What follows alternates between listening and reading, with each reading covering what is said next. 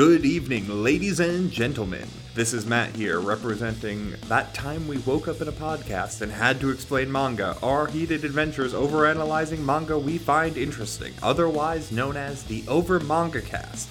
And tonight we have a good show for you. In this corner, we have Record of Ragnarok, aka Shuumatsu no Valkyrie, written by Shinya Umemura and Takumi Fukui and illustrated by Aji Chika. Gods versus man in a, I guess, fight to the death. We read the first two fights Lubu versus Thor and Adam versus Zeus. Gentlemen, to your corners. Ready? Fight!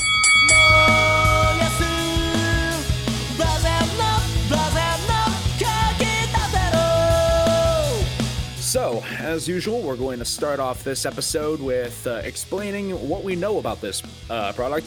Hi, everyone, I'm Sam, and uh, I-, I knew jack and all about this. I barely knew it existed until it was put on our uh, to read list. And now, here we are, and you are going to hear much simping from me.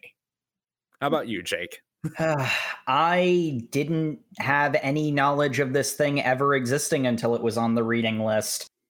Uh, you will not be hearing simping from me. It's the return of the salty one.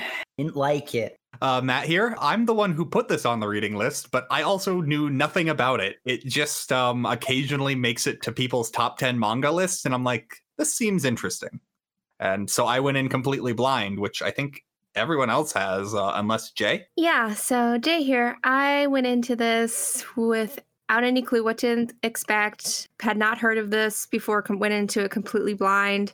After I did ask a few people about it, I got glowing reviews from several individuals not even involved with the podcast, and they told me, "Oh my gosh, you need to read this." So I went into this with an open mind, but also with um, expecting magic, and that is what I received. I'm going to simp really hard on this. I don't understand. Well, good thing we've got a long form discussion podcast for you to understand why. So yeah, to give everybody a uh, a quick overview of Shimizu no Valkyrie, also known as Record of Ragnarok, it is entirely an excuse to have gods and mortals freestyle upon the beat and just beat the ever loving shit out of each other. Yay! Because the inciting incident is that once a millennium, all of the gods and all gods exist, all myths are true in this universe. Mhm. All faiths are united. It's just a thing. Everyone kind of hangs out with each other. It's one happy family. Once a millennium, all the gods meet up in Valhalla and they hold a conference to decide if humanity gets to live. It's been going pretty well for about 7,000 years, and now they're de- Is it 7,000? It's 7 million, isn't it? Yeah, seven million. million. I might have missed a few zeros. First problem. I have to point this out because they No. emphasize this. No, I, okay, this is not me being pedantic because the text emphasizes this. Seven million years ago, hominids didn't exist because it's not just mentioned the first time. They mention it a couple of times that it's seven million years of human history. Either whoever wrote this is an idiot who didn't do their research and doesn't realize that hominids didn't even exist until 5 million years ago, and that's not even the beginning of human history, or this is supposed to also include the far future. But it's only people from actual real world history. No one from the future. If I can interject here, uh, as the podcast is resident um, expert on why manga have no idea what numbers mean, sometimes you just see a number and you gotta go, does that make sense? Not eh. really. Let's keep going. Eh, and also, I thought you said you weren't going to be pedantic. But it's not. And here's the thing. This is why It no, this is- objectively is. This is Think why it gods exists. exist. Let me let me actually explain. How about Okay. maybe? Okay? This is why it's not pedantic. The whole premise of this story is humanity fights against the gods. If you're going to throw out this 7 million years number, which is far future at this point, there's no way it's not. Then why would you not make up a character with future sci-fi tech powers to fight against the gods? That would be awesome do that. If you're going to introduce this element and mul- mention it multiple times and belabor the point, actually do something with it. Uh, Jacob, I would argue that the reason why they didn't do that uh, just right out of the gate is because they're trying to draw in their audience with figures that they might have some knowledge of. I'm not saying make them all people from the future. But Jacob, the reading that we did was the, was essentially the first two chapters. So the I mean, full list is given, and there is only people from history. And Nikola Tesla's on it. He's a scientist. Maybe he has future science powers that we don't know about. Knowing this manga, Nikola Tesla has to have Nikola super Tesla science des- powers. definitely has super science powers, but it's such a stupid detail to include. Why would you not actually use it? they're really just trying to give you an idea. Humanity's been along for a crap long time. We've had to vote on this for so many times.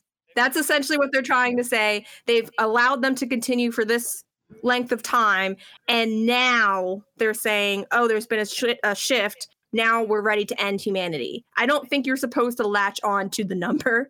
I think they're just saying humanity has been around for a crap long time. Then why not just use 12 ish thousand years then anyway? Then it doesn't come up in the first I think place. they're trying to emphasize how long and how many times they voted on this. They say they voted on it every millennia. We also don't know if they've done this vote before and have reset because they do make a comment of like maybe this time we reset, we evolve a different type of species. Yeah. There might be the mm-hmm. implication they've done this to humanity before. and this is just the most recent version of humanity. A- again, we only get the like details on how this universe works in between the fights, and the fights are the meat and potatoes of this entire thing. We don't really get many details on how the world works, which, by the way, that's not me raging at this. That's okay under certain circumstances. The fact that the fact that the world the fact that the world building is thin is not the worst part of it. Yeah, it's it's what your your audience goes in with a base level of assumption about these characters, which is part of the reason you can get away with having literally only a tournament arc be the entire thing because you don't have to really introduce characters. People should be vaguely aware of who they are. That's actually going to be an important point for me personally because with that in mind, this should work. This can work.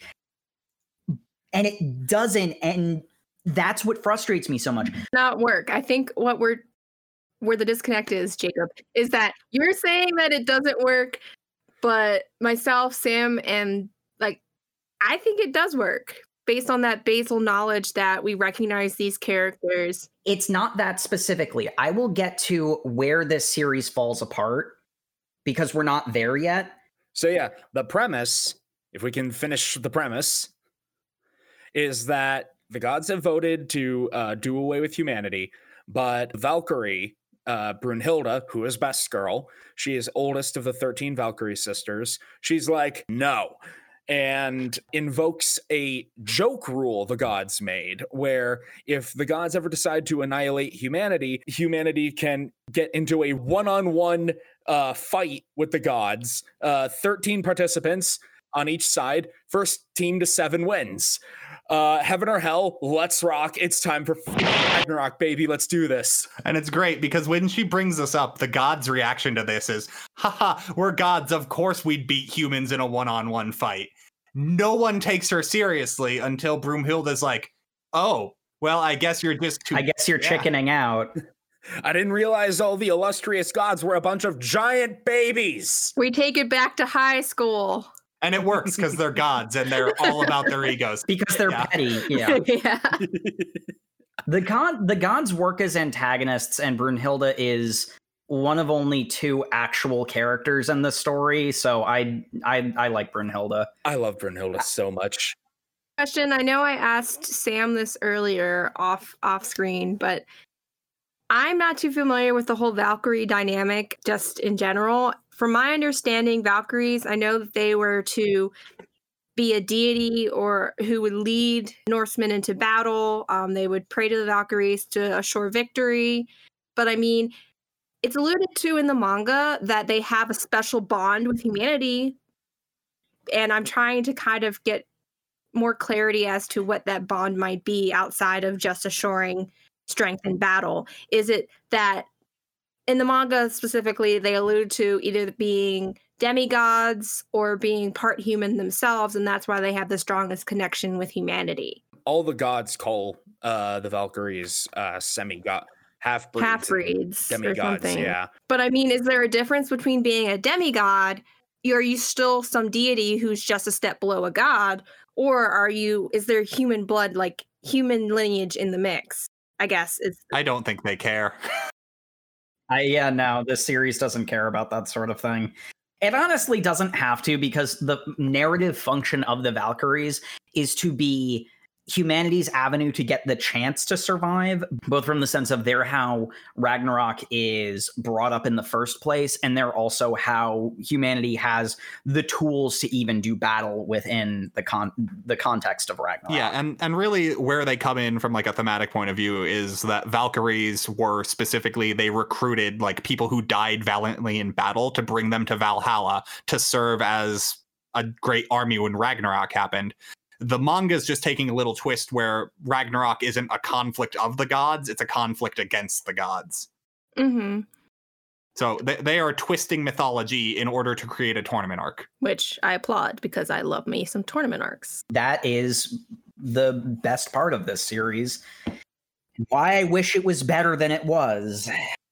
Anyway, we get the first fight, which is announced before anything else, is that the gods are to pick their strongest. Uh, basically, both sides are picking their strongest competitor to be frontliners to fully show their might. So the gods Mhm. pick the strongest god, who in this mythology is determined to be Thor, with his giant freaking Mjolnir. twice the size of him, easily, if not more. I love it. He's also totally gorgeous.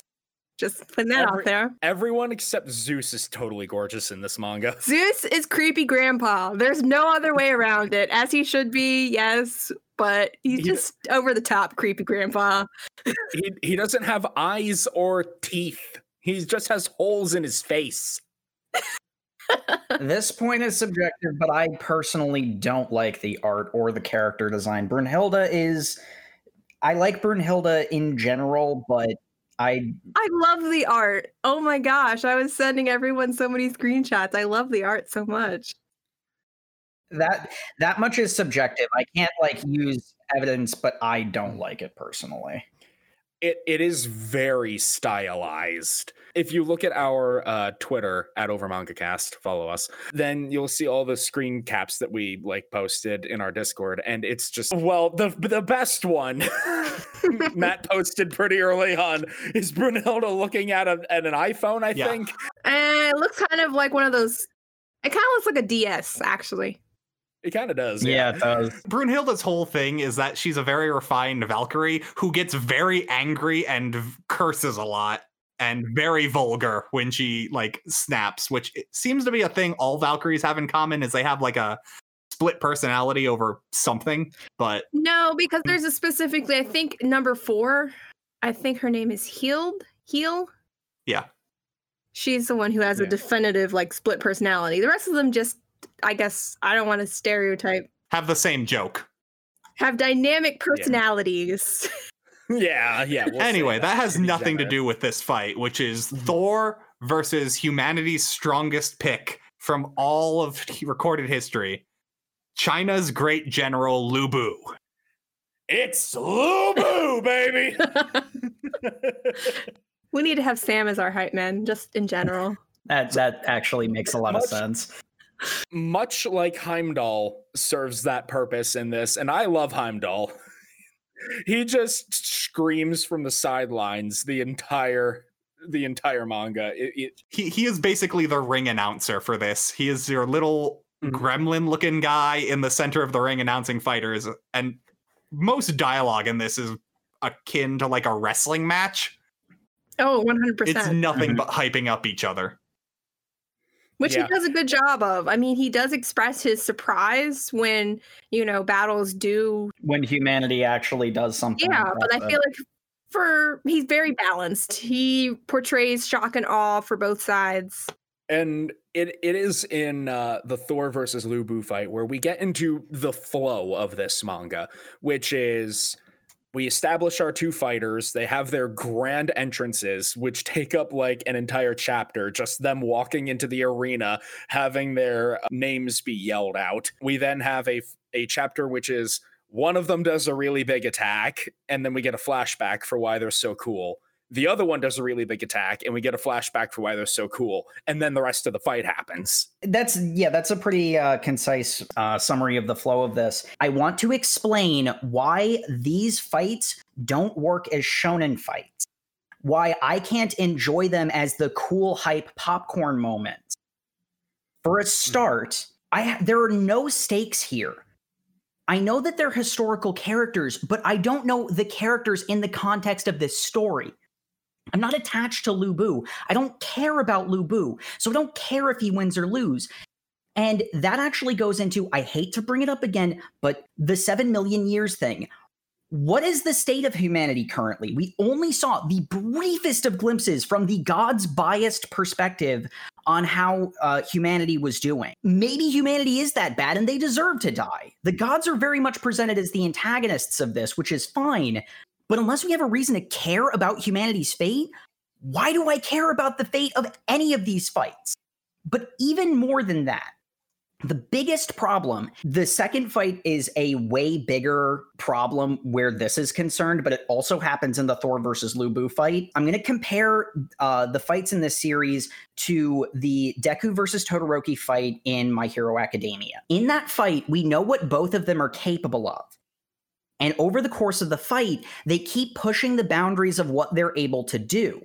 And an excellent example of this is Deku. We know what he can do. He can flick his fingers and it breaks a finger. He already has one broken finger from a previous fight. So we know he has seven shots with one for all because he's got the four fingers on one hand and three fingers on the other. He needs the thumb to flick. He has that many shots to take down Todoroki. Todoroki, on the other hand, it's been implied and later stated that if he uses his ice powers too much, it will freeze him and he's refusing to use his fire powers. And when they do something that breaks those established rules, it's something that is completely understandable as a logical extension of what we see, uh, what the characters are capable of. You know, Deku using an already broken finger to flick again, damaging himself further, ripping his hand apart, like using an actual full punch because we've already established earlier in the in Hiroaka that when Deku punches an actual person that, that could be killed by one for all, he's better at controlling his power. But we don't know what Thor and Lu Bu can do in the context of this series because they do not follow history or mythology at all. The thing about Thor's gloves being not there to protect Thor from Mjolnir, but to protect Mjolnir from Thor, that's pulled out of nowhere. That's not surprising. That's not shocking. That's not hype. When Deku bra- uses one of his already broken fingers to flick again because he has to block Todoroki's attack, that's a hype moment. That got me cheering, both in sequential art and in the anime. In this, they're just pulling things out of their ass out of nowhere and i can't be bothered to care about it that's why it died for me so fast i should be able to enjoy the fun hype of it but we have no context for any of it Yeah, but it looks sick as fuck. Yeah. and, and i par- personally don't like the art which means that other thing doesn't help me at all And the the point of the flashbacks is to give you that context. Yeah, that's what I was about to argue. they come after the attacks though But you know who Thor is. You know what he's capable of. Like you have an idea, you have that context in your subconscious. So it's kind of like think about if it's Superman versus Batman. You could argue the similar thing that they have to grow and they have to when they face off. This lives that their capability lives in our subconscious. So I mean, I understand what you're saying, but it's like these people do not come out of a vacuum, at least culturally. then why weren't the gloves breaking actually bad for Thor? They just made up a rule. They just made it up out of nowhere.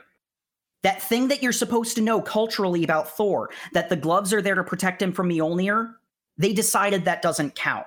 So, what in any part of any Thor myth doesn't count? It's not Thor, it's this series version of Thor, which would not be bad if I knew who this series version of Thor was.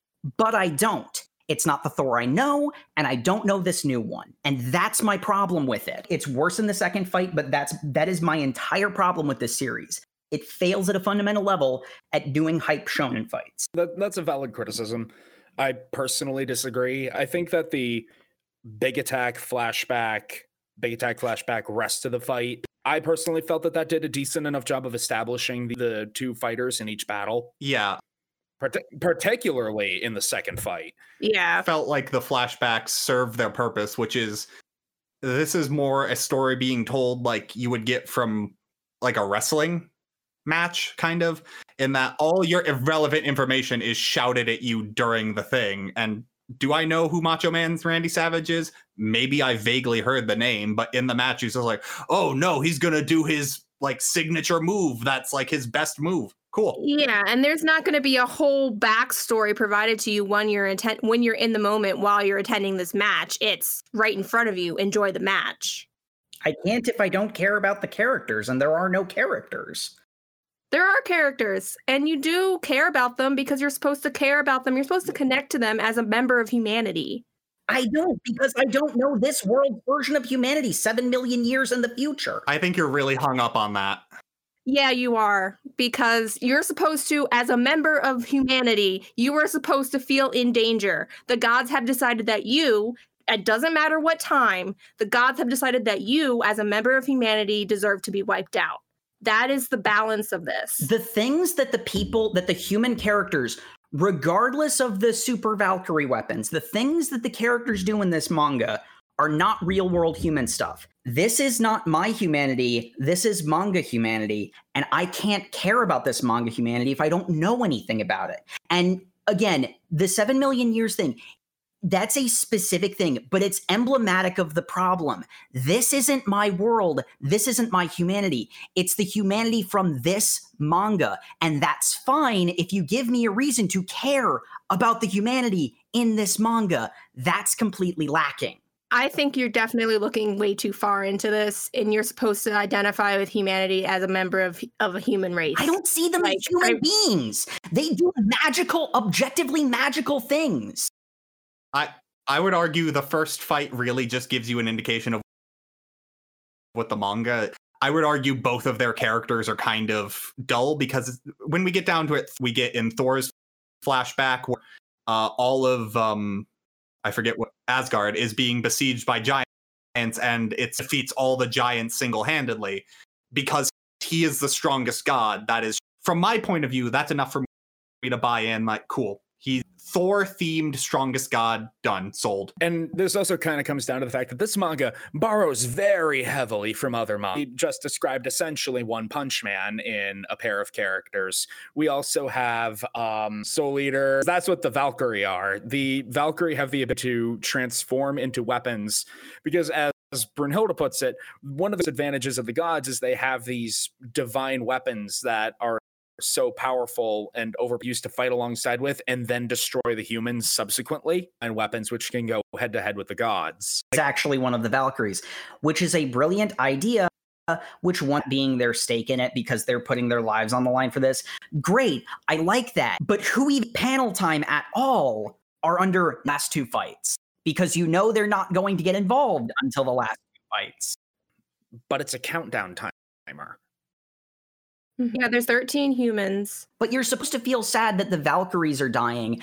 You never even see the first one before she on me. I don't care about a character I've never met. yeah but you know you know who brunhilde and gear are and every valkyrie that dies in one of these fights is one step closer to brunhilde and gear going into one of these fights and potentially dying Hilda is barely a character to me because I've seen that type of character done better elsewhere, attached to anyone here, except for arguably Adam. But that's further along. I, I I can't really. You just either do or you don't, and I did, and I enjoyed it. I didn't feel for the specific character, the specific spear Valkyrie when she died, but I felt I felt for how I felt for how distressed Gear was. Yeah, I felt for the situation as a whole. Uh, this is literally humanity fighting for on its last leg, fighting for the for the right to continue to exist versus the gods, who quite honestly, Are just kind of a bunch of assholes. a bunch of assholes who have no problem just saying, you know what, we're just gonna wipe it over, clear sa- the slate, it doesn't matter. And the Valkyrie saying, you know what, actually, this run of humanity, they have some real special qualities here. I think they deserve a fighting shot. Jacob, you keep mentioning maybe they deserve it, but like there's nothing in the manga that leads me to believe that, which makes it equally as valid as they didn't do anything to deserve it. We do see the the state of the earth from the gods' perspective, and it's a biased perspective from the gods, and you're supposed to not like them. But like, it's not the real world. Well, you can say that about any manga that it's not the real world. I mean, what makes you immerse in Dragon Ball, for instance? They show the world you're defending. I mean, I could say that's not my real world, so I don't have any attachment to these characters. There aren't dinosaurs running around. There aren't aliens flying out of nowhere. I mean, you could argue that literally for any story. We're getting a bit too meta in we're getting a bit too meta into the nature of stories at this point. So, what what we have established is that Jake did not connect with the characters. Which is his taste. Valid. I'm not saying that's wrong. I'm saying what has been provided here is enough for me to latch on. Same. Where were we in? We were talking about the Volund and the Valkyries, you know, providing offering themselves up to serve as humanity's weapon so that they have they're able to have the tools necessary to you know stand up have a fighting chance against the gods in combat Because Lubu had just been like avoiding the swings of M- Mjolnir at that point. Mhm. Then he actually blocked it. And they're like, what? But that should have shattered the spear. But it's actually a divine weapon. Whoa! Great reaction shots from Zeus and Brunhild as they're both keikakoing at each other. Uh, but oh no, the force of the blow was so intense that even though he blocked Mjolnir, uh, it still shattered Lubu's shins Yep. and it looks like he's down for the count, but his beloved horse, the Red Hare, comes to his aid. And since Lubu, as a warrior, is just as natural, if not more so, on horseback than he is on foot, then sure, fine. isn't that a, a throwback to the mongols It's it's a Chinese general thing. Their horses are Yeah, extensions of them. Their horses are effectively their legs There's a fun uh, conversation between the gods where they're like, "Is it really okay to let another participant in this one-on-one fight?" And that person gets shut down like they're the biggest idiot ever. Like, no, obviously that horse is a part of his body. Yeah, and I mean, if you ever watch G Gundam, you know that. Fuunsaiki, become my legs as we fight together. Oh, I wish we were reading a G Gundam manga right now. You really don't. The G Gundam manga is terrible. Wait, that exists. It's not great. It's yeah, don't. it's during this fight that um the final participant list is revealed and somebody happened to actually have that called up because it's got some names on it that are pretty crazy. My personal favorite like wait what? What is this? Why is why is this here name? Is uh nikola tesla as we alluded to earlier Yeah, one of these names is not like the other. Nikola Tesla is listed amongst all these other people who are arguably warriors. Although Nostradamus is also on there, so I'm Yeah. expecting psychic shenanigans from that. I don't know why Nostradamus is here. Uh, Jack the Ripper is here. I'm pretty sure he won't be. A, I know I made the fate joke earlier, but I'm pretty sure he won't be a lolly this time. The reason why that didn't surprise me was because they kept putting that really famous picture of Einstein on the list of like humanity's greatest champions. Mm. it when they were in the tower like compl- contemplating their plan and everything einstein was one of front and center on their computer screen or whatever Yeah, so the reason why that surprised me though is because the Valkyries are supposed to be picking people good for battle. Yeah, well there's battle of the wits or battle of the mind I don't want to see this manga do a battle of the mind. I'm looking at the list right now, and like the only two divine entries on the list that wouldn't be a battle of physical might are like Loki and arguably Beelzebub. like the rest of them, Zeus, Buddha, uh, well, like okay, Buddha, buddha maybe it's like what Buddha maybe, Buddha. but it's like Zeus, Apollo, Poseidon, Susanoo no Mikoto. Just Which shouldn't he be on the humanity side? Like, I know he ascends to becoming a god, but he was very explicitly human. oh, then that chapter is totally going to be about how he betrayed humanity. yeah yeah, yeah. He's going to be a heel. he's gonna be a heel, yes. He's going to come out mocking humanity cuz again, this is just a wrestling match. Yeah, and but like the list of gods is just banger after banger after banger in terms of like A tier fighters. And then you have Loki and Buddha and Beelzebub. Like, okay. Well, we see Loki in the manga. I believe the Loki in this could be a serious fighter. Yeah, Loki is probably very powerful. The fact that Lubu uses like magic Chinese myth powers to like cut the sky in half and stuff like that says to me that Mhm. Nikola Tesla is going to have laser cannons. Like, it doesn't matter that he's a scientist in the real world. This isn't the real Nikola Tesla. This is manga Nikola Tesla. This is going to be the Nikola Tesla that made Atomic Robo in the Atomic Robo comics. yes, yes, that is the Nikola Tesla where- I'm saying if he doesn't have a backpack with Tesla coils on it and a like, that shoots like lightning. yeah, it's got to be it's gonna be a Ghostbusters weapon. Oh yeah, yeah. I'm actually looking at like background elements and trying to look at this from a literary perspective. They do foreshadow that you're going to have people who fight in different ways. So Nikola Tesla didn't surprise me. Like it's like which great sci- I kind of expected that they were going to do Einstein, but I don't know how you do Einstein. You unless theory of relativity. Oh God. oh man, he weaponizes relativity and controls time and space. ah, we already had that. Yeah, we did. That's in the next fight, though. Well, yeah, we already had that, and boy, we're gonna get into that one. So let's let's finish up Lu Bu then. And as we revealed in his background, Yeah. um, we get that uh, Lu Bu is really impressed with this divine spear he's gotten through Volund because when he was um, still a great warrior going undefeated in battle, he'd apparently train with spears, a secret technique that every spear he tried it with would shatter because no weapon made by man could match his physique. Which was a technique he did once and then realized he could never do again, which was Sky Eater. slicing so fast it cut a ripple through the sky. Yes. He called it the Sky Eater, and it was a technique so powerful it would just auto win every fight, and that was dull. And so uh, he goes riding on the back of Red Hare. He goes to test the Sky Eater against uh, Thor's mighty hammer, the Great Mjolnir. And I gotta say, Twilight of the Thunder God by Sabaton was playing in my head the entire freaking time. this this whole fight, I just heard Thor. They go and they uh, have their final clash of their ultimate moves.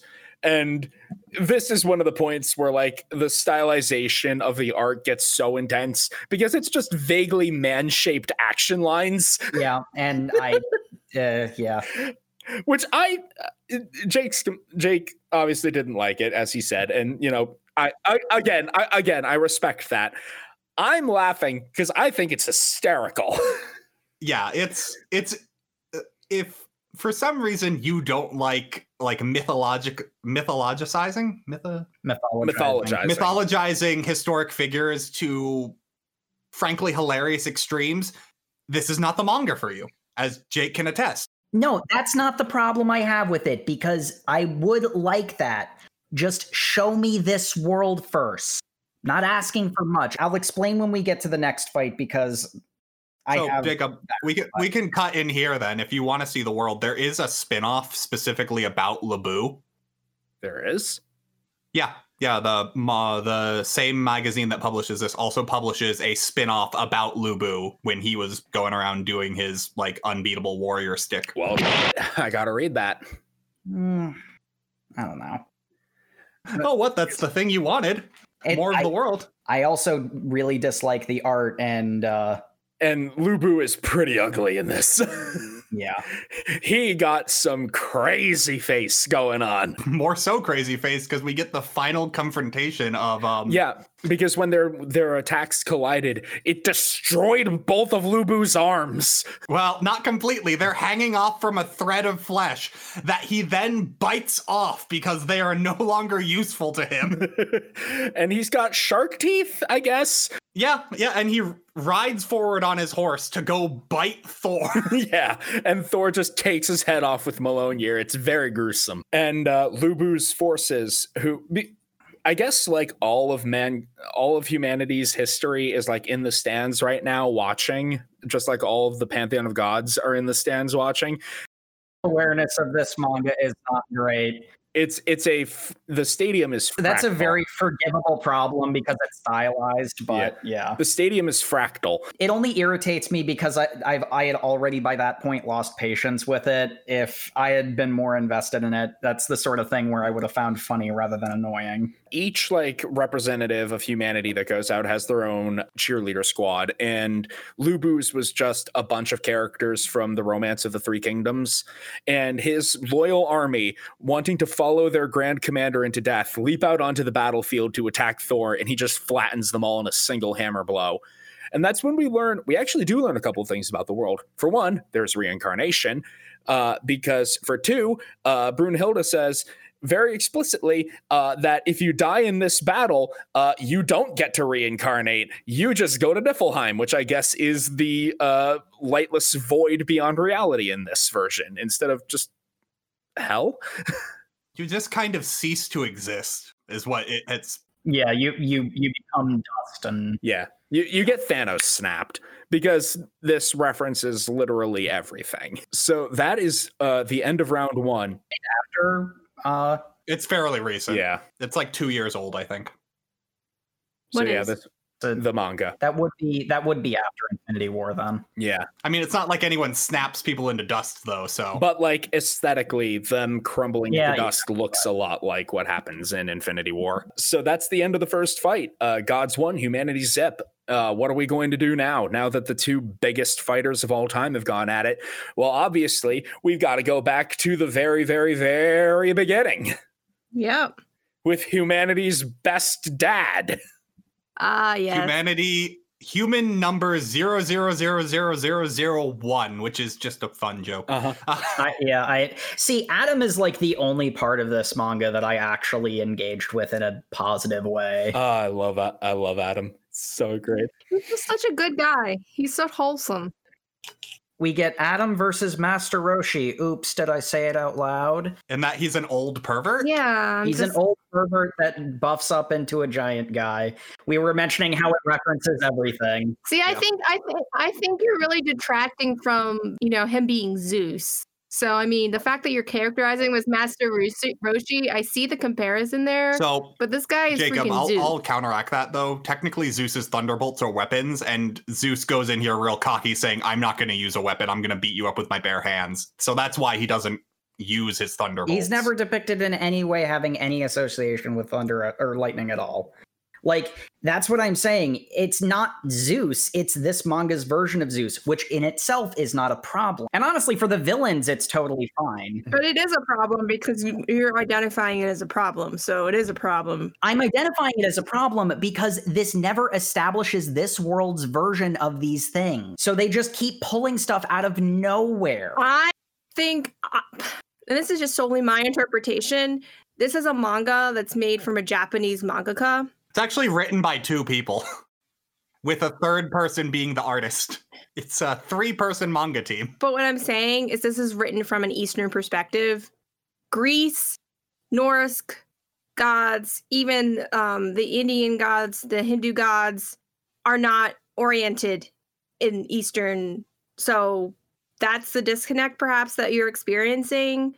But I mean, You're already getting a caricature. yeah. So, and I've read other and I've read other manga and anime based on my prolonged exposure to Japanese media. I've come accustomed to that. They don't get everything right. Are we, So, are we still on this? Because if you're not going to listen to the things that I'm saying, because you keep saying them. it's not that it's mythologically wrong. I don't care about that. But if you're not going to do the research, then establish this universe's version of it. I've said that every time.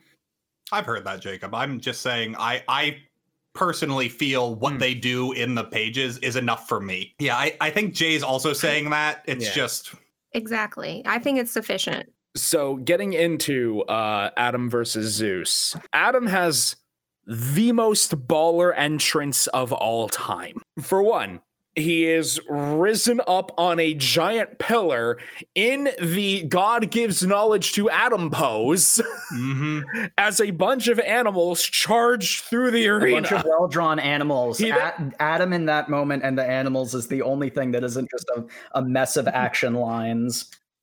Other than Brunhilde, because she's consistently drawn well. True. Uh, Adam then clenches a fist as Heimdall is saying, The one man the gods hate more than all. As he leaps down from the pillar, holding an apple, bites into it, and spits it out. It's so sour. It's the progenitor of humanity, Adam! I I can only hope every fight going forward is equally as hammy as Ad- Adam's entrance because Oh, that was peak like r- wrestling. I think it has to be it has to be peak though, because the whole issue is they're trying to wipe out humanity. Well, this is the guy who started it all. We need the definition of a man in absolute peak form of ham. It is so good. I loved every minute of it. Uh, and it's at this point that we found out that Shiva was supposed to be the one that fought the uh, Hindu deity of uh, creation and destruction. D- typically more destruction, but that's getting into Hinduism, and that's a very deep rabbit hole.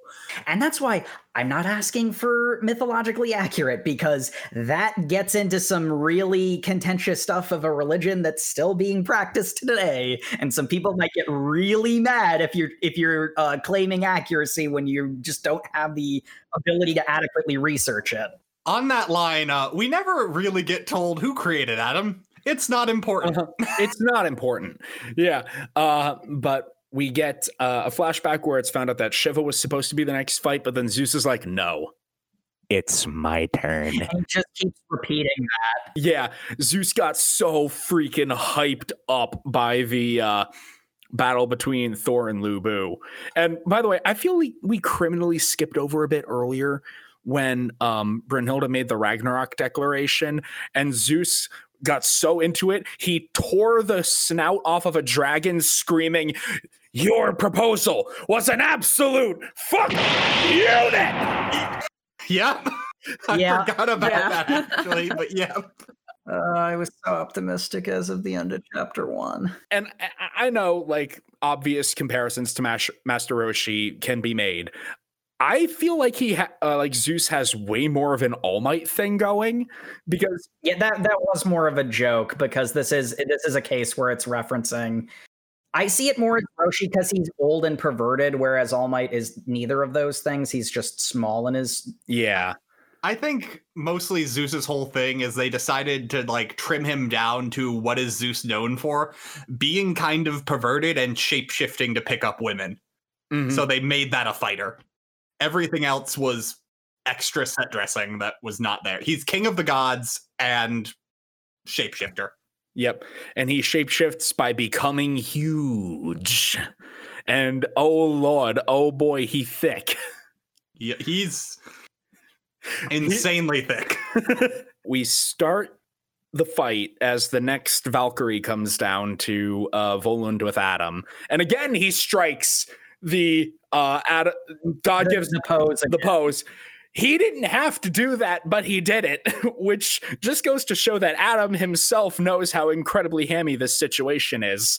In case that wasn't obvious, we also get a whole bunch of Renaissance painters in the audience going like, "I've never seen a more beautiful man before. I must paint." They're all they're all crying. There were nosebleeds. And uh, Cain and Abel are there. Cain is a hyped up angry boy, and Abel is big, small man. He is big and gentle. Cain is always also always hitting Abel Yes. just constantly. Just screaming, get him, Pops, kick his ass. And meanwhile, Abel's like, you go, daddy, you can do it. I love those two. So Zeus gets his entrance with Hermes, who is just the guy from Black Butler. See, told you. yeah, the, the the Hermes interpretation's a little weird. They they kind of just made him butler of the gods more so than anything else. Which Yeah, He's supposed to he be is, messenger, he is the messenger of the He gods even says as because much. he is the fastest. he's just Zeus's butler. Yeah, He's just he's Mm-hmm. just Sebi Chan. we have the entrances, and uh, the Valkyrie becomes a knuckle duster for Adam because this is going to be a fist fight. a absolutely spectacular line that I have to give it up for is someone says, uh, "There is no better weapon for humanity than the knuckle duster." It is perfectly exemplary of mankind. I'm just gonna punch him. Off topic. I didn't know what knuckle dusters were because when I saw it, I was like, "Those are brass knuckles. What's a knuckle duster?" Synonymous. Yeah. Yep. I've never heard knuckle duster before. I'd heard knuckle duster, but you hear brass knuckles so much more often. Mhm. They're not always made of brass, which is why I think they have multiple names. But Yeah. I mean, this one definitely isn't made of brass. Yeah, it's, It's, it's This made one of definitely Valkyrie. isn't made of brass. Uh-huh. It's made of Valkyrie. and we start this fight, and Zeus is just going in with his punches, which are like mere fractions of a second with how fast they are. But Adam is perfectly dodging them. Does he have ultra instinct? No, he has the Sharingan. Yeah. No. Okay. Okay. This is the dumbest, but I love Eyes of this. the Lord is so cool. Adam is the one character I actually gave a damn about. It is so cool. The it is the dumbest explanation for why Adam is going to be a great fighter against the gods. Oh no, it, it was a hundred percent good enough explanation for me. It was Adam. Oh, no. Adam was created Yeah. in the God's image, so he has one little bit of divinity in him, the eyes of the Lord. and that lets him perfectly copy any move that a god makes. And no, I'm saying it's stupid, it's dumb, but I love it. it is so cool. Yeah, It's the dumb fun I wish the rest of it was. Mm. and it works out great because originally he was supposed to fight Shiva. We don't get Brunhilde admitting this until after it's revealed he has this technique because she then starts laughing that Zeus would put himself on the chopping block like this because there could not be a better matchup. Mm-hmm. like evilly cackling to herself. It got it gets pretty pretty intense. because the the implication about Adam is he is exactly as strong and a little better than whoever he's facing. Yeah. hmm I was trying to think of the name of main girl of Kakegurui because they're giving me that vibes. I'm, I'm afraid I don't know. But Zeus does his crazy combination, uh, super fast punches and a kick, and then Adam dodges all of it and then delivers it right back into him. And we get to see Ares, who is just beautiful. He is exceedingly large muscle man with a very small T set. This is an interesting interpretation of Ares because normally you get like violence crazed god of war. He's very refined in this. Very refined and strategic. Like even his clothes are like very dainty. Like his his helmet looks too small for his head, and he has this like weird blonde hair swirl. He's also like four times the size of Hermes, his brother. Which is hysterical. well, Hermes is supposed to be like the size of an actual human being, Mhm. whereas Ares is like four times his size. Like his arms are bigger than Hermes's torso. And basically, we get introduced to Ares because because Zeus is currently fighting. We need our Shonen tournament arc required person on the sidelines explaining what techniques are. He is the Brock, yes. But I mean, um, Loki is there at that point. He's also kind of giving some commentary on the sideline after he But starts. they're not talking to each other. They're having different conversations, so you get different points of view of the fight. hmm Mhm. because Loki is over there with Odin, and I really like Odin's visual design and just the fact that Odin doesn't speak. It's just Hugin and Munin talking people. Yeah. Uh, very aggressively, by the way. I'm just like, Oh, yeah. Well, no, Odin speaks because he tells Loki never shapeshift into Thor again or I'll kill you. Right. yeah, because at shapeshifted as Thor, Loki grabs the uh I, I don't remember the crow's names, but Hugin and um, Munin. Forethought and memory. and yeah, and he uh when Loki as Thor grabs the crows, Odin finally speaks. Mhm. Because they can't speak because they're screaming about being clutched to death. they're ravens. It's the same thing. Did I say? Oh, I said crows. Damn it! I know that too. See, you guys already know more about Norse mythology than I do. I know like I- near nothing, Well, good. That's the amount you need to know for this. and I still enjoyed it. I am a huge Odin stan, okay? Odin is awesome. Yes. I I would like to see more um prose edda accurate Odin and things because Odin is going off on a tangent about mythology, but Odin is more of a trickster in the prose edda than Loki. Unrelated. Yes. Odin is also on the list of combatants. So Yeah. we have that to look forward to. Well, where do you think Loki got it from? Oh, he's gonna fight Nostradamus. They're gonna have a future telling battle. That's oh my god, awesome. yes. yes. Oh man, please don't make me actually want. I really hate it. yeah. I actually I meant to say this sooner because I also want to make a point of of having perspective. Even if you remove, and maybe we can just edit this sooner, this comment sooner.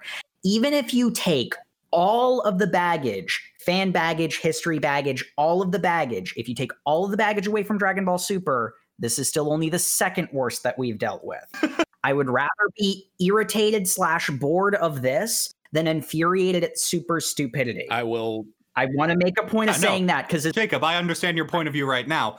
This is not destroying something you really enjoyed. no, I mean, ta- see, that's no, that's the point I want to make. Even if you take that away, this is still better than Super.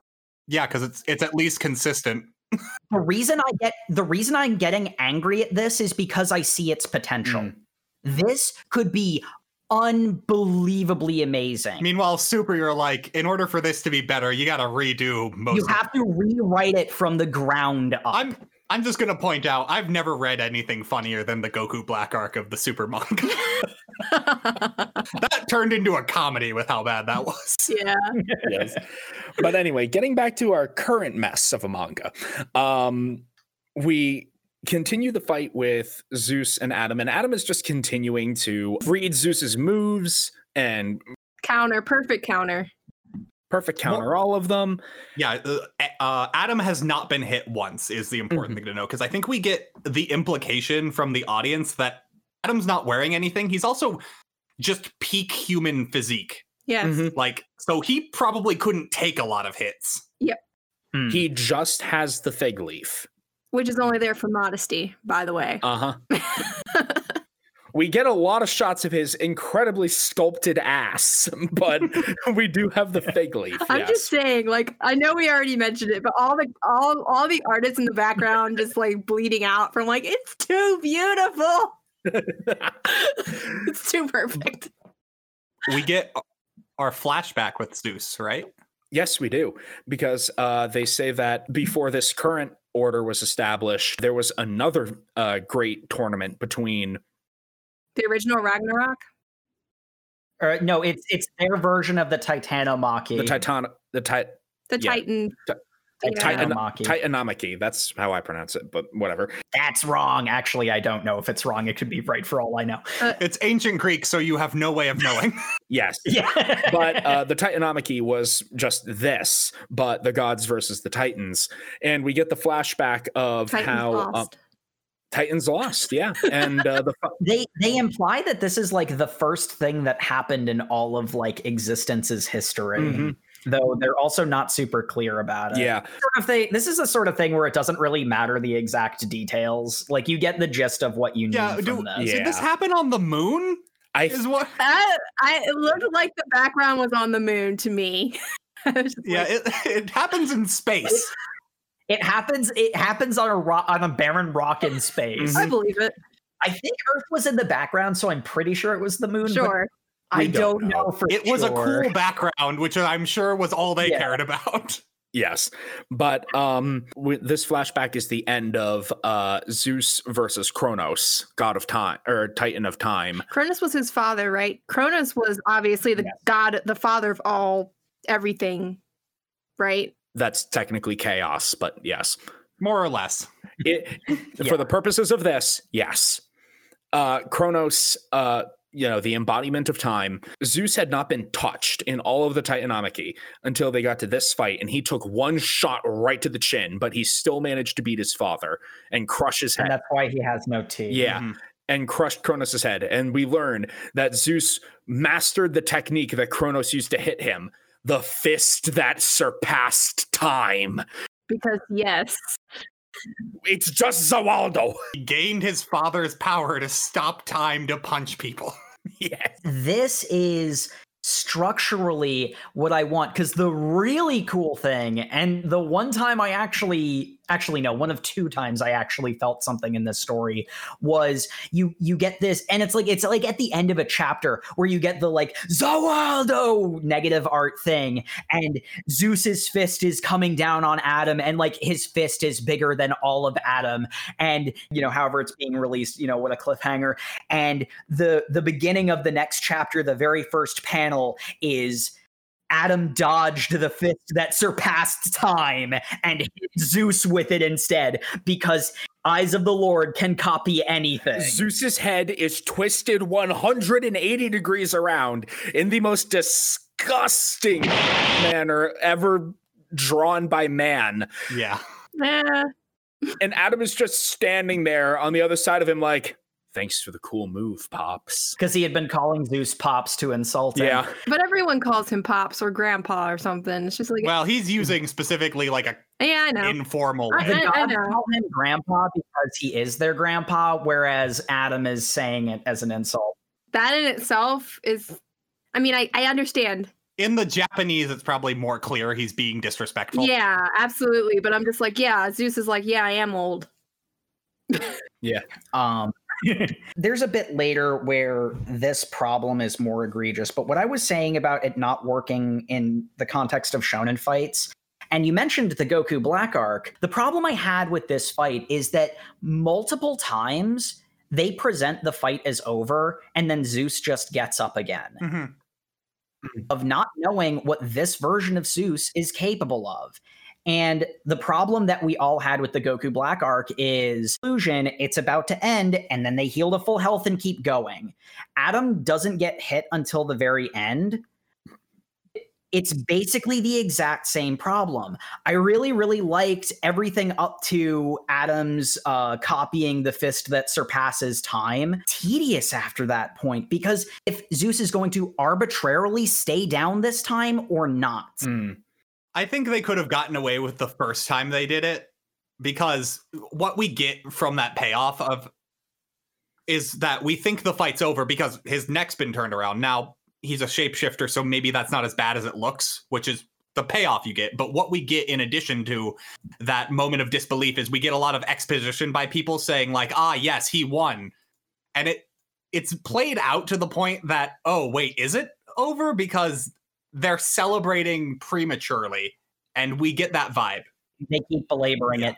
Yeah, and on it, yeah, the first time, like the first time they do it, yeah, it that and that's sort of the point I'm making, where it's like this time, eh, you're stretching it, but I'm willing to go with it. But they do it at least one more, like like they do it so many times. They do. I will. I will agree with you here, Jake. They do kind of wear it thin a little bit by the end. But you know how we know that um the fight wasn't over? Adam didn't have his flashback yet. That's a Dun, good dun, point. and we get to. Adam's flashback. And here is a moment I have been waiting for because I want to explain how this series could solve the gigantic problem of making me care about it. Mhm. What you could, all you would have to do is have all of the, specifically all of the human characters, and you have just only the moment of Adam showing up at Eve's trial, and we'll get more into detail of that, but just have the moment of Adam showing up at Eve's trial. She's being accused of eating the fruit of knowledge uh, by the serpent. And um, I Satan. he has the apple, and the bite mark has uh, snake fang tracks in it.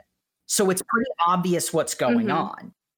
But then you have Adam showing up, and instead of pointing out how stupid this is, he does something that's very human and kind of really petty. He picks a bunch of fruits of, of the tree of knowledge, takes bites out of them, spits them out because they're sour, and drops them on the floor. Two baskets. Yeah.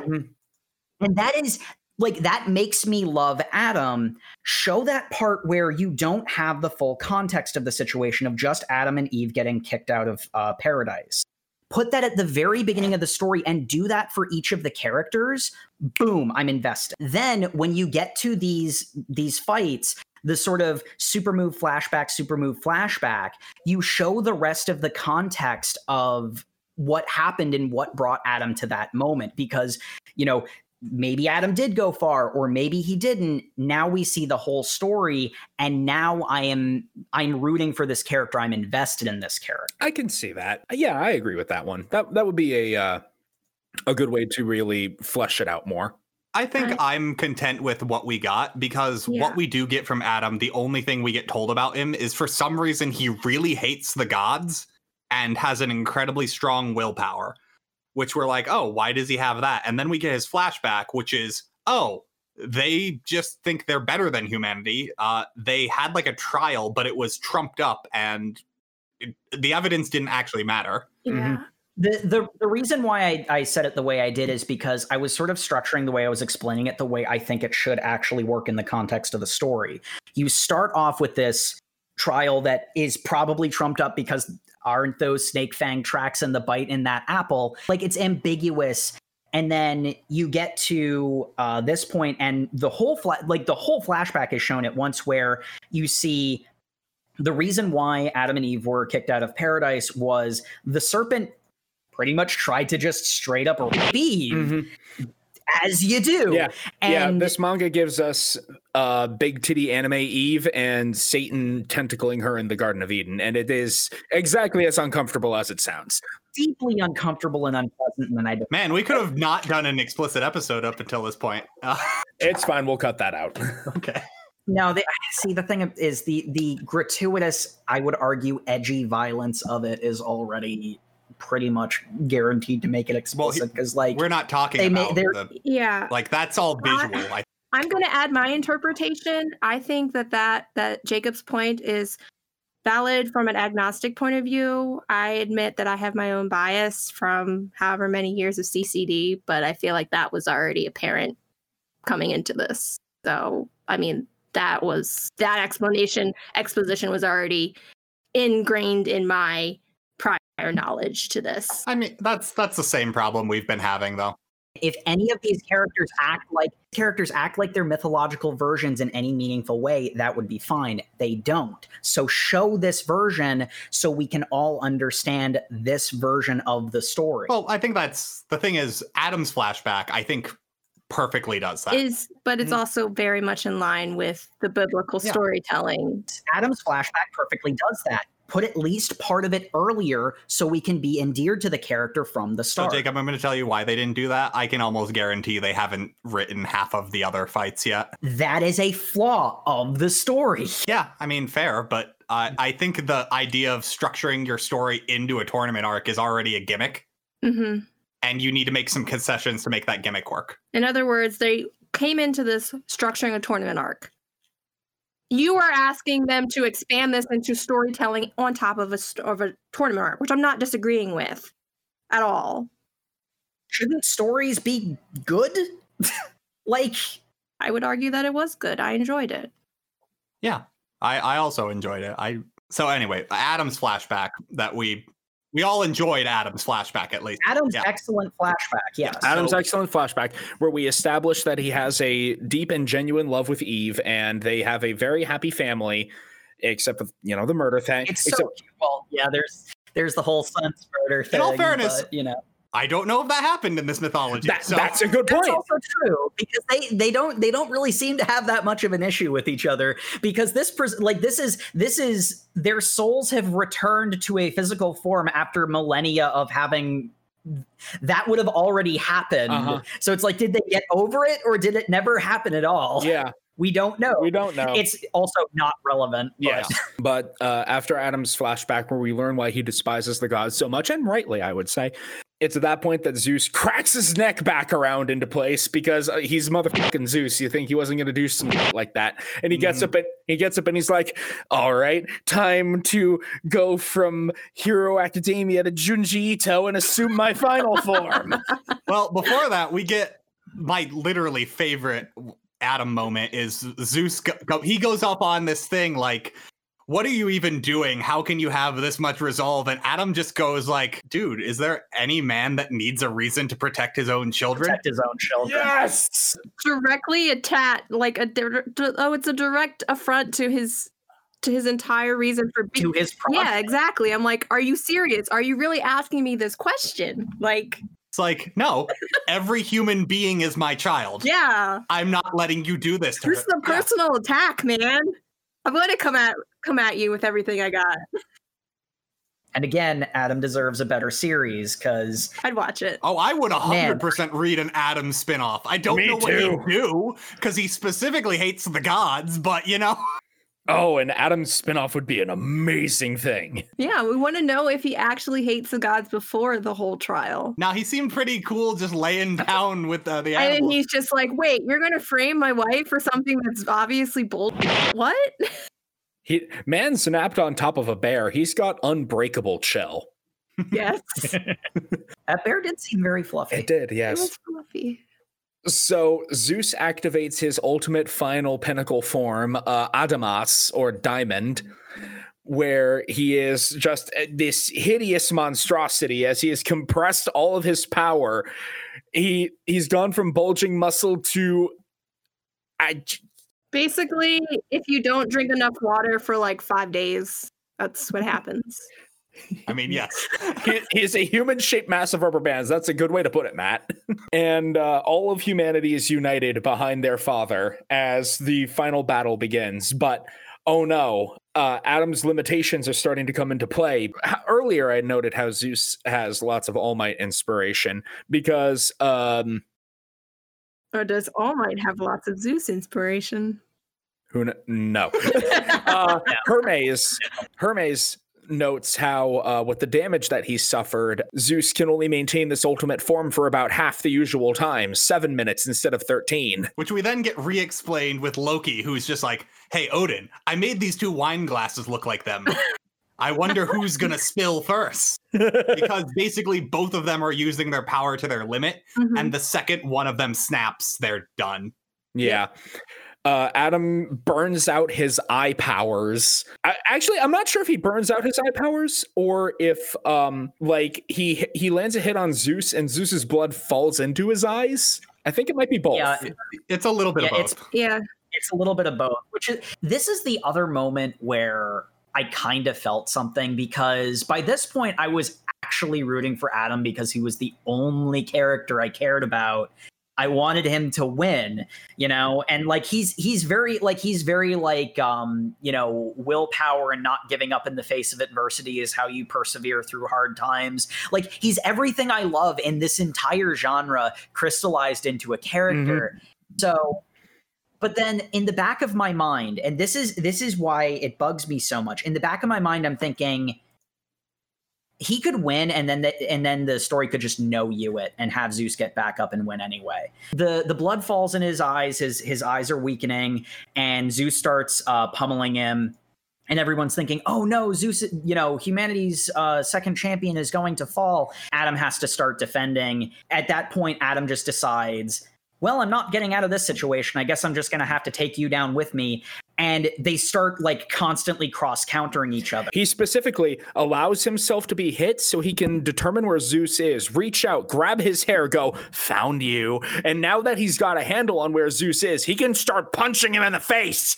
Well, I, I we I gotta step back a bit because we skipped over my literal favorite Adam moment, um, where he gets the resolve to do this is because a baby starts crying in the audience, and he's just like, "Oh, a baby's crying? Well, don't worry, I am going to like do everything in my power to take care of what's threatening you." Dad is here to protect Best you. dad. Yep, yeah, it's legit. I really loved that page beyond anything else hmm because then that's what he takes to get punched directly in the face which we've been up to this point told adam can't take a hit which considering how he takes that punch it almost floors him completely right there But he stands up again. he doesn't Wait. fall over He doesn't even fall over. Yeah. He, because he knows what's at stake. a couple of pages of them pummeling each other. And again, a part of me was hyped for this, but a part of me knows that there are no rules to what Zeus can do. So I don't like I, I don't know what's going to happen and like I suppose that's a good thing from a from a tension standpoint, but I also am fully aware that the victory could be earned and then stolen. After all of this pummeling and punching, Zeus is the one to fall. But then Zeus reveals that he threw his second punch. Adam had been dead the entire time. Adam was dead on his feet. hmm Even as he was punching Zeus, Adam was already dead. It was his it was his raw willpower that was keeping him punching in spite of already being dead. Wow, really hype. Zeus is the one who fell and even though Adam died, he's the one who stayed on his feet. But somehow that means Zeus wins. Like I get it's a battle to the death, but Zeus is the one who fell. But he didn't die. That you just you just it, it it left me feeling so cheated. And this bleeds into and I know I might have mentioned it to both to both Sam and, and Matt. I feel like there's a theme here, an underlying theme here of humanity losing, but what did they demonstrate to the gods? I feel like this is the one where I was able to like pretty concretely predict that humanity's probably going to get rinsed in this entire tournament. Though, admittedly, what we saw for the build up to the next fight, maybe not. Uh, humanity might get rinsed, but in the process, they prove themselves so much that the gods are like, ah, let them keep going. Yeah, it might cause the gods to sec- to second guess because they're just like, you know what? I wasn't expecting the humans to win, but they're still pretty badass, you know? way that it's structured, my assumption is that it will go down to the final fight, and it may be that humanity loses the final fight is going to get some wins because it's a tournament arc. The whole point is to have as many fights as possible. So humanity is going to get a minimum of six wins. Gods are going to get a minimum of six, just because of the structure of how shonen tournaments Yeah. work. Mm. You gotta raise the stakes because they're not gonna strike out immediately after seven rounds and then just be, well, we're done. Well, no, I, I think what we got was I think just the way that this is structured was always going to be a loss. I think you'd there's an argument you could make is humanity wins the first fight by like surprise. I think humanity losing the first fight is better for an overall narrative if you're going to have 13 fights, right? Yeah. So, but like I think what we're getting right now Uh, The counter argument to that is humans should win all the fights. I, I, I, because you need you need to build tension. You don't have any pr- like No, no, no. The I think humanity losing the first fight is not a bad decision. What I was going to say is the argument for having humanity win the first fight is wanted to have any kind of theme or meaning that could do is it could play on the arrogance of the gods and the gods lose when they don't respect the humans. Actually bring this up, but this is actually in favor of humanity losing the first fight because Thor does legitimately respect Lu Bu Mhm. as much as that cardboard cutout can respect anything because we established the first two characters aren't they're they're they're just punch So in, in all honesty, the first fight I'm almost certain was the pilot for getting this thing. Yeah, yeah, yeah, like- yeah. Argument for humanity winning the first fight is that the gods are so arrogant that they don't respect humanity, and having the humans win when the gods are arrogant, and the human the the six fights that the humans lose are when the gods actually respect their opponent. So having humanity win the first fight as a wake up call to the god to there's six or seven of the gods to say, oh, we have to take this seriously, don't we? That's the argument to humanity winning the first fight. Mm-hmm. But given that it's Thor versus Lu Bu in the first fight, it does make sense for humanity to lose the first one. I th- yeah, yeah. And given the way the structure It's is, such a cheated moment to not give Adam his.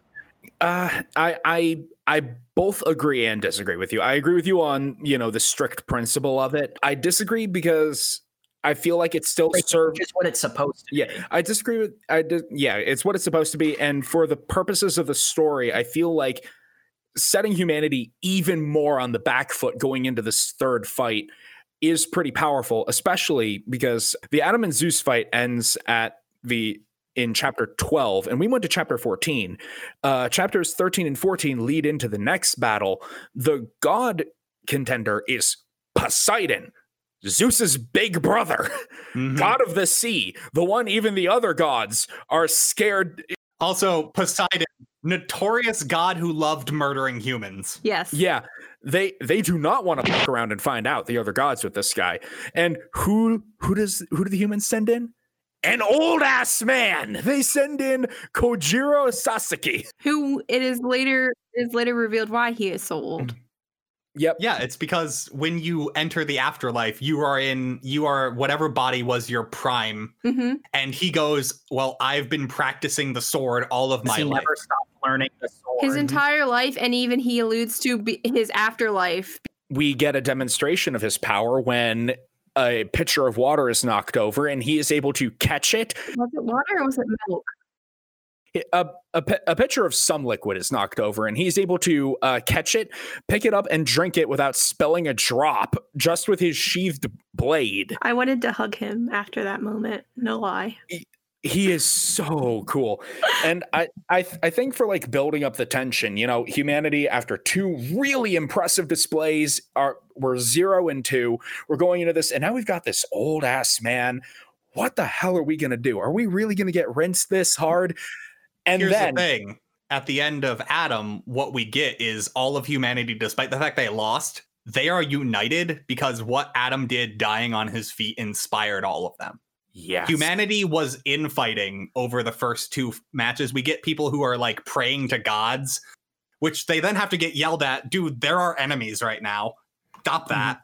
And they are now all united with Which actually parlays into another cool moment where I think it was like a Buddhist praying or something, and someone says, you know, the god, I, I think it was even one of the gods that mentioned, you know, the gods you're praying to are your enemies right now. But then later during the fight with Zeus and Adam, I think it was during the the cross counter bit, all of humanity in every way that they can starts praying, but they're praying to the spirit of humanity itself. They're not praying to any god. And like you have you have like people bowing their heads, you have people you have people like with their hands together like uh Christians praying, you have people like bowing their heads with uh rosary beads. You have like there's like a mobster raising a bottle of liquor.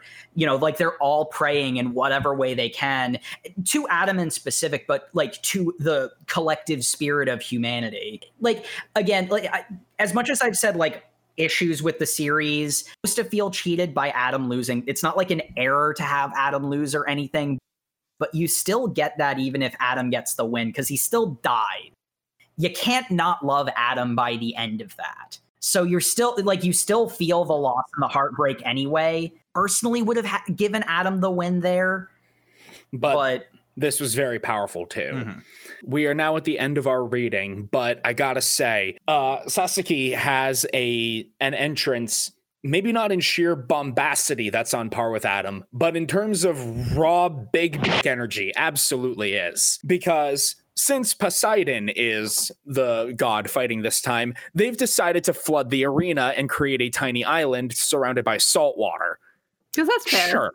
Yep. That's fair. Yeah. Yeah. And Poseidon does this whole part the sea, climb up the stairs thing. He looks really cool. He's got his trident. He's Bishi as Yeah, it's all this stuff. They just need the sparkles. Sasaki rides in on a boat. We get our view of the stands this time. And of course, this time it's all the famous like weapon masters of Japan. And uh, Miyamoto Musashi's kid is like, Why is that loser out there? He lost to my father. My father should be the one fighting him, right, dad? And like all the other sword and weapon masters are like, Yeah, no, I think it should be Musashi out there. And we cut to Musashi, who's just standing there doing the arms folded, eyes closed, focusing his key thing. Yeah, And uh, Sasaki steps out onto the stage, draws his sword, assumes his ready stance, and every wave in the pool instantly calms to a mirror shine of stillness. and most of the people in the audience don't either don't notice or don't understand what just happened, including Musashi's son. Uh huh. Which is exemplified by Musashi pu- drawing his sword, destroying the sacred text his son was holding, and his son's clothes for some reason. For some reason yeah because it can't just have a cool moment it has to also be uncomfortable for some reason But the texts are destroyed, and the kid's like, Father, why? And he says, They're not needed anymore. That man has attained enlightenment. at least in what my translation i think he said something to the effect of that man is swordsmanship Oh, yeah. In my translation, he said, That man is enlightenment. He is unrivaled under the heavens. hmm yeah I, the unrivaled under the heavens i think is a very That's a key. Dis- that's a key distinction. Now that we've come to the end, uh, I think we already know the answers of would you continue reading. That's three resounding yeses and one no. I am, because I can't wait to see Sasaki chop off a few tongs of Poseidon's trident. You know it's going to happen. You know I'm right. I will say I will say this much because I the would you continue reading section I also like to um uh frame it in the perspective of should our listeners read it if they haven't.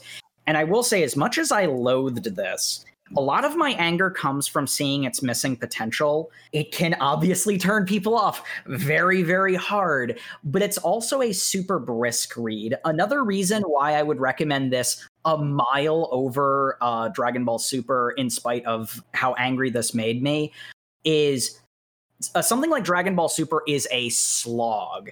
Um, I love to kill six billion demons, but if you don't, that is very dense and hard to get through. This, you should definitely at least check it out if you have the opportunity to, because it is very light. Um, A brisk read is a good way to describe this because so much of it is just giant action panels with barely any dialogue. you're gonna know quickly if you like it or not because because the thing is i liked the first chapter and a most of the way through the second chapter, I'm like, oh, if this wasn't for a podcast, I'd be done now. And um, you'll know very quickly if you if you do or don't like it. And even if you force yourself to read like we did, I I am a personally I am a very slow reader. Uh, it's one of the reasons I prefer manga much over um, something like a novel. I read this in a day. This is not that hard to get through, except for the art is kind of hard to get through it sometimes. But um, this is not that hard to get through. So I would recommend checking it out at the very least if you have the opportunity to. Um, you'll know very quickly if you like it or not. So, uh, favorite character, as I have said multiple times, uh, Brunhilde is my favorite character. I love her. She is incredibly entertaining every time she's on panel. Uh, the way she screams and rails against the gods speaks to my very soul. And I love anyone who can just walk up to a being that powerful and say, "You, a, it smell like in here. All y'all are around it smell like in here. Um, favorite character for me is hands down Adam. The thing about Brunhilde for me, because she is definitely my second favorite character, really easily. The problem is, other than the flying off the handle bits, or I, I, should I should phrase it this way. I've seen Brunhilde's character done better in better stories. Um, if you take off the flying off the handle bit, Brunhilde is a worse version of Integra from Hellsing last week. That's not necessarily to say that she's a useless character or anything. She's not my favorite because I've seen better versions of her. Adam's so charming. I wish the series could make you care about the other characters the way you care about Adam. I almost wish the series was just him. That honestly, I can afford with that because I actually liked him. In, in all fairness, I think it's probably also a comparison of the two fighters we got because Lu Bu is not viewed very positively in Japanese media. So we essentially got two villains fighting each other. So that's probably also a bit why that part of humanity kind of got fair enough brushed over. I, and fair, and fair, fair, and fair enough. But I'm also going to posit that if you don't put your best foot forward and you turn your readers off, it doesn't matter if it gets better later if everyone leaves the series too fast. I I accept that. That is a f- very fair criticism. Uh, for uh, Record of Ragnarok, Jay, what's your favorite character? Yeah, that's kind of how I felt about six kill six billion demons. It it turned me off very early on. Um, Brunhilde is my favorite. Second favorite would have to be Adam. Brunhilde, I remember the character she reminds me of is Jabami Yumeko from um. I just loved the behind the scenes calculations, um, the chess match going behind the scenes of how we're going to match up and demonstrate humanity's capabilities with the gods. And she's just all around the best. And I always appreciate an underdog who's willing to stand up for what's right and say, you know what, gods, you guys are kind of full of it. And you really need someone to really stand up and say, you know what, this pompous behavior of yours is not acceptable.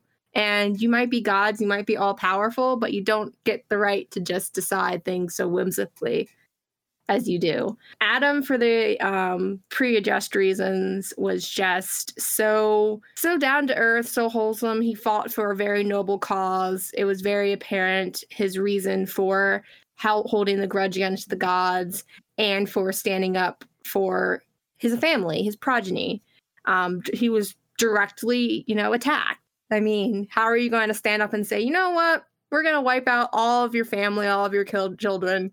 Why are you coming at us so bold and so headstrong? It's like, is there any contest here? You're literally trying to, to destroy me and everything that I've created. I'm going to deliver these hands to you for that. I mean, that was just baffling. The gods were so shocked that he was just so resolute. And so I'm like, Yes, you've attacked his family literally twice directly. Um, would I re- would I continue reading? Um, honestly, I already have. This series really ticked the boxes. Um, isolated in its own universe, I felt that it was. It had um, satisfactory exposition. I was able to identify with um, a lot of the characters um, just for historical reasons, but also I also kind of enjoyed the whimsicalness that they kind of the whimsical spin they kind of put on a lot of the gods. The characters, I really enjoyed the art. I love artistic art. I love that interpretation. If we ever get to address any of my series, you'll kind of see that as a trend. Most of my series that I am very passionate about all have that some similar type of art. I love it. Um, so yeah, this just was a home run for me. All right, uh, Matt, who is your favorite character? Oh, come on, Adam. Yeah. No contest. All right. Like, uh, I I am a sucker for like strong paternal family man. It's why Vegeta was my favorite part of Super. Like, Mm, yeah, don't mess with my kids. Good. good taste. Well, one of the things that All right. Sorry, I, I keep starting to try to say this. One of the reasons why the gods couldn't understand why Adam was fighting so hard was because, from their perspective, they thought he was just testing his strength, like the other three people who had stepped into the ring, when Adam actually had a real reason to fight. Also, the gods are terrible parents. But I mean, they should have made the connection. They're the ones who announced that, hey, he is the, you know, num- first man. Everyone else is his progeny. Hello, it's Oh, there's no reason they would make the connection. They're very yeah. So I mean, like, it was just kind of like a no brainer, and that's why I really keyed into that. I'm just like, you guys are dumb. It does a lot to dehumanize the gods, which I think is important for a villain to make them simultaneously relatable and very hateable. It's a fine line to walk. And this manga doesn't do walking fine lines. This manga does stomping on things. I love it. it is fun for all that. I think we've reached the end of the rope on this one. Uh, thank you, everyone, for listening to the Over Manga Cast in this particularly wacky episode. Uh, make sure to subscribe, leave a review for us. It's exceedingly helpful. Uh, follow us on Twitter at Over Manga Cast. You'll be able to see when we find a particular panel especially egregious or amazing in its Existence. Or disturbing. yeah. Yes. And I feel like we're going to get a lot of that next week. I'm excited. I'm excited. Yes. We're doing Demon Slayer, baby. Get ready to breathe real good. Maybe maybe the manga will illustrate to me whether or not their techniques are magic or not. Uh, I finally get to see this thing that I keep meaning to uh, be a part of you and never haven't do. it yet. I know. I I'm so bad. I have to catch up on so much. To be fair, I didn't I didn't cave until like several months ago, so don't feel bad. we're going to get we're going to be getting into that next week. We're reading chapters 1 through 19 if you want to uh, keep up with us on that. Uh, make sure to follow us on Twitter and stay tuned for next week. I've been Sam. Good night everybody. Good night. Night, guys.